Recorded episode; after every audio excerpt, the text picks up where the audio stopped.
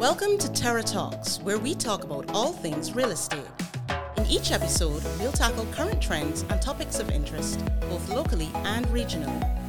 However, or wherever you decide to tune in, you're not going to want to miss this. Welcome back to Terra Talks. It's Jessica Gittins and Rosie McCartney here again. Hello. Hi, Rosie. We did one podcast before about buying property as a millennial in Barbados. So, this is our seg- second segment today. And we are going to start off with some tips. So, Rosie, are you ready? I am ready. Let's go. So, we're just going to do quick and dirty. I'm not going to keep you all listening for a whole hour. So, we're just going to go straight into it. So, we want to just start off by first of all, thanking you for listening to the first one. Um, and we had some really good responses. We had a lot of good questions. A lot of people came back and wanted to start the process with us. And we did exactly what we said we were going to do. We introduced you to um, the banks, we introduced you to engineers, we introduced you to contractors, everybody that helps the process in buying. We did that. Um, and we're hoping that these podcasts do inspire you to reach out to you know either of us or somebody on our team um, just to get the ball rolling. So with that being said, here are some tips that you need to undertake once you've found your property and um, you want to take the next steps forward in securing your property. So Jess, what's the first one? So the first tip that we're going to go with today is basically gently advising you not to lowball on your offer when you find the property that you like. Um, as Rosie likes to say, deals are agreed between 1 to 10% off the asking price. And we can confidently say that because within our firm, we track um, offer data on a month to month basis. So you can ask any of your Terra agents what was the offer discount rate like last month, and they can provide that to you. And it's it's really useful, and it really goes to show what Rosie says, offers or deals are agreed within 1 to 10% off the asking. And sometimes what can happen is when you as a buyer go in really low with your first offer, the vendor can get a little bit turned off and then when you come back with your second offer, they might ask us if it's the same person that they, they didn't really appreciate the first offer on and you know it can it can be create a kind of not so great atmosphere as we try to negotiate your offer for you. So when an agent gives you advice on on offers, offer ranges and discount discount rates that we're seeing, um, please listen to them because it is backed by data and not by what you know just what we feel like telling you. That's the first tip. A little harsh, but true. I think everyone appreciates the truth. so with that being said, we also do track year on year. Um, we've only recently started doing this, um, maybe just over a year ago. So we're we are a very data centric company, and I think that's what you know clients do like about working with us is that we're not just talking for talking sake. Like we actually do look at the data, and the data numbers don't lie. Math, math. You know what I mean. So the next step that we want to do, um, want to give to you guys is let's say that you found a piece of land you absolutely 100% need to ask to get test holes done before you put down your 10% deposit. It is so ill advised to not advise someone to do test holes. If you don't get your test holes done, Jessica Gittins can tell you exactly what happens. but if you don't get your test holes done, honestly, you can run yourself into a nightmare later down the line if for any reason you've unfortunately found a lot that um, that the bedrock is a little bit too far down and you could sink yourself within some deep financing problems at that point. Yeah, I'm just to piggyback off of what Rosie said. Um, I love test holes. I think everybody should do them. I recommend all of my land purchasers to to have test holes done, and that's simply because when you approach a contractor to get a quote to have your build done, they are quoting you a foundation cost based on what is a quote unquote normal foundation depth. So from the time you start going any deeper than what they deem to be normal, it's it's adding zeros to your quotation before you even start building your house.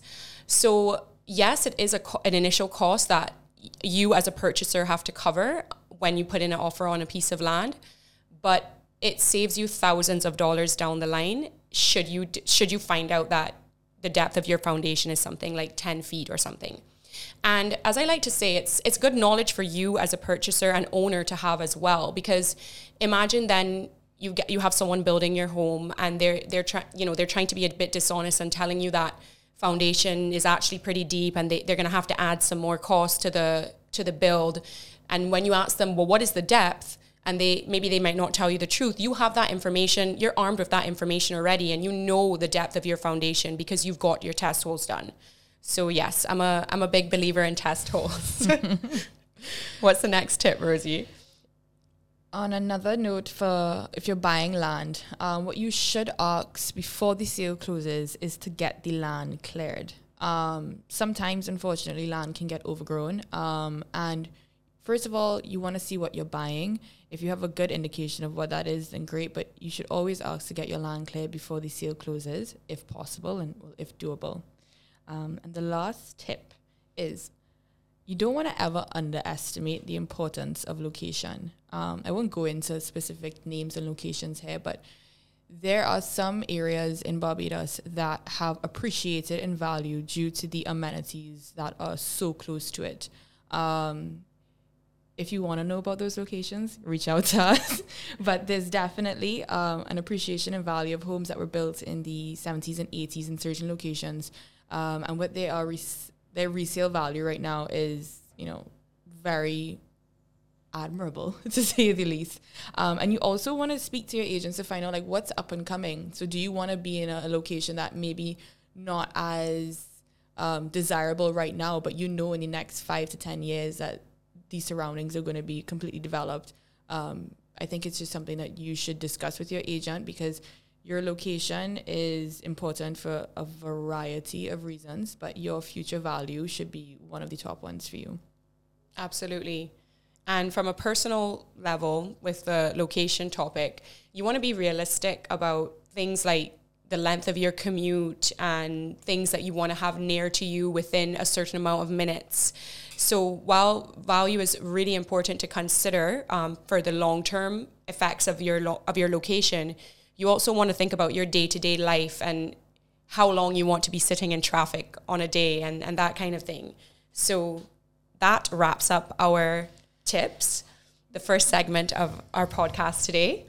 And, 10 minutes, we're doing good. hopefully, we still have your interest. Um, after that, we're going to talk now about the mistakes that we really think that you should avoid when you are purchasing a property.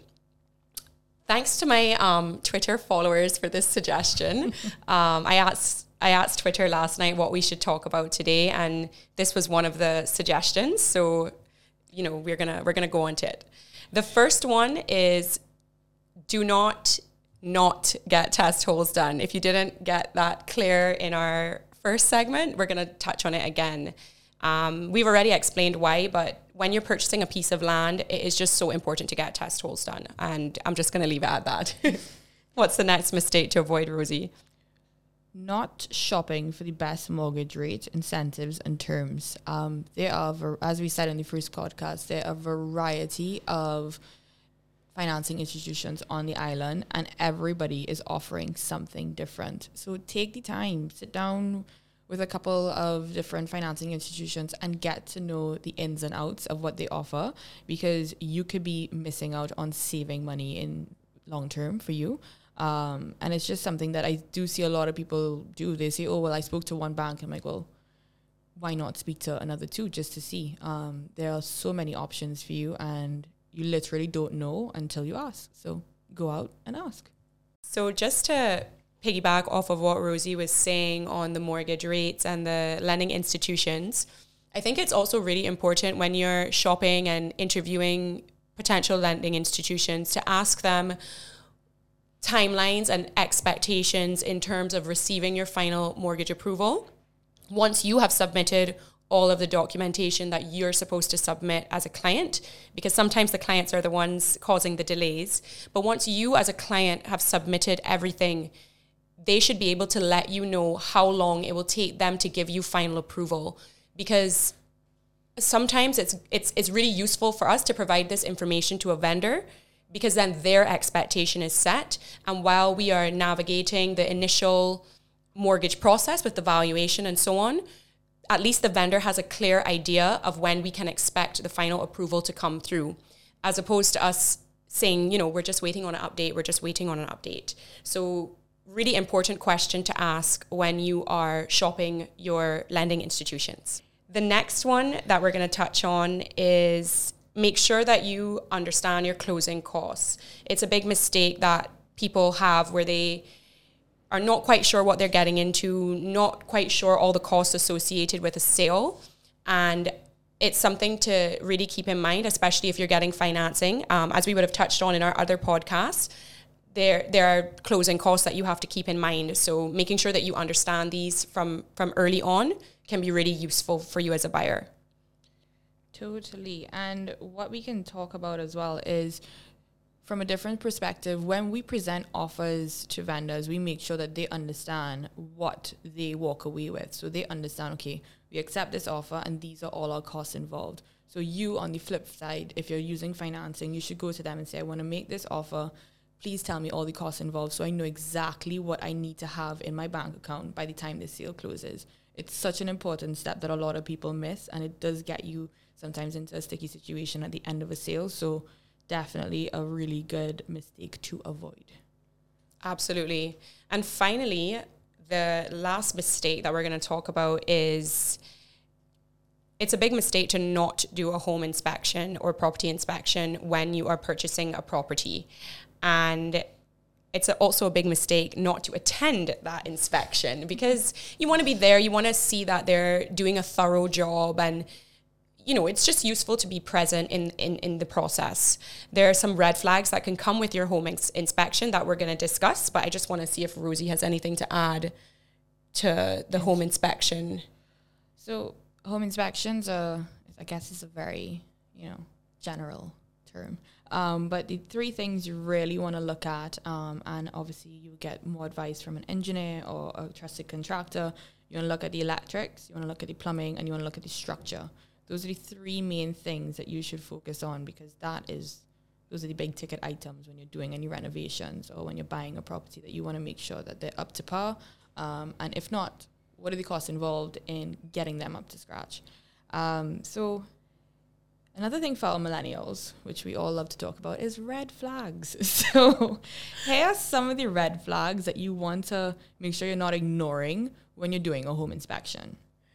So the first thing is get a professional to come and do this inspection for you.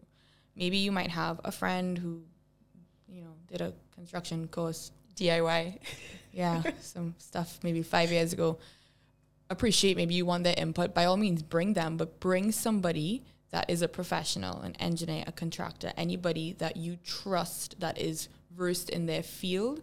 Bring them because whilst our eyes are only trained to pick up certain things, they are trained in this field and they'll be able to better guide you um, than we would. So we always recommend um, to bring someone that is able to do a proper and professional inspection for you that can either tell you everything on the spot or that they're going to be able to write up a full report for you. So there's a lot of people that we can recommend for that, um, and that's a step that you should not miss.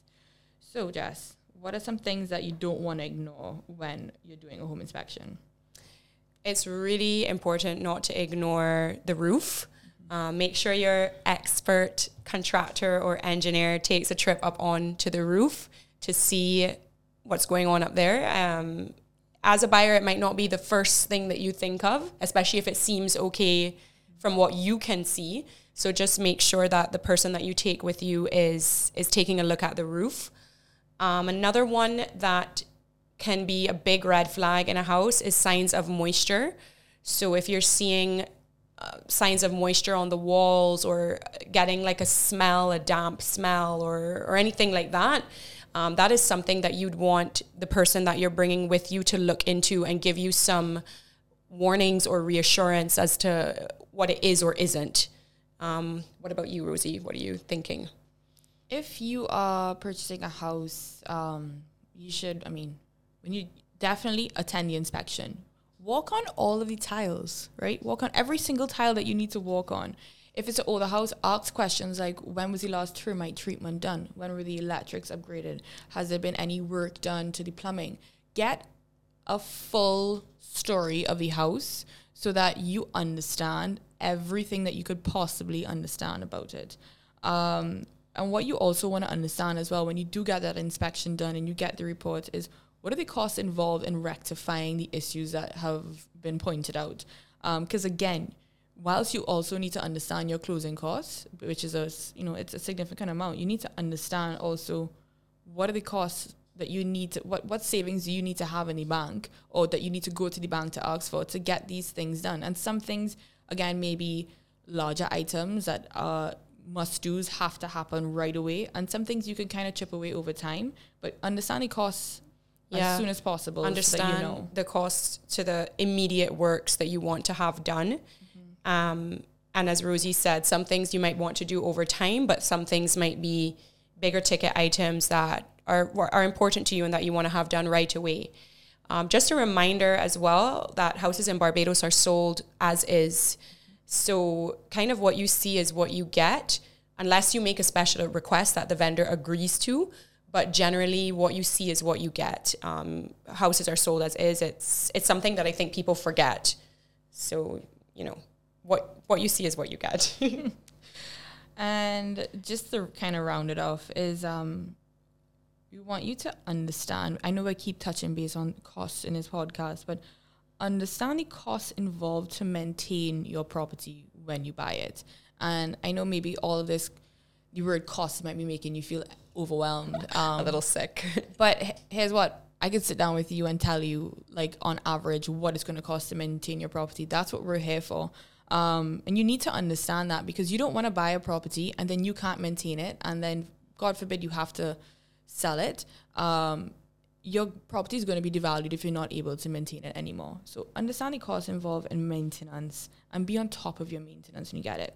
Because at the point of buying, you're no longer a tenant. Um, so you need to have a contingency fund for your property for any time that things go wrong. Yeah, and as Rosie said, home maintenance is so important. Um, when you, as a as a buyer, when you walk into a property that's not been maintained, you already know that you are getting a better price because of the fact that it's not maintained. But you have to keep in mind that going forward, hopefully you will bring it up to a good standard as the owner and continue to maintain it so that when you want to sell, it, it presents as a well maintained home and, and people appreciate that and and want to purchase your home because of it. So that kind of brings us to the end of our podcast today. And one thing that kind of stood out to the two of us when we were talking to people recently, uh, especially people in our age group, is what are the pros and cons of renting versus buying? So, I mean, what we want to do in our next podcast is bring that up and you know, we're going to be talking to our clients and asking them for their input as well so that we can discuss that with you guys. But I think it's a very controversial topic yeah. anywhere in the world. And I'd be really happy to like listen to what everyone has to say um, and just kind of discuss it with Jessica and let you know our input on it as well. So yeah, so thank you so much for listening to us again on this podcast. Um, if you wanted to reach Jessica or myself, you can find us on our Instagram handles. Jessica, what's your Instagram handle? Mine is Selling Barbados. there we go. And I'm Rosie McCartney. Just just that. So if you want to reach out to us, we're here. We're happy to help. Um, and if you just wanted to have an initial conversation on anything that we just discussed or need any advice, that's what we're here for. Yeah, absolutely. And we love doing these podcasts. So if anyone has any suggestions or topics that you really want us to speak about, we would be happy to do so. Otherwise, thank you so much for listening to Terra Talks, and we'll see you next time. Bye. Toodaloo.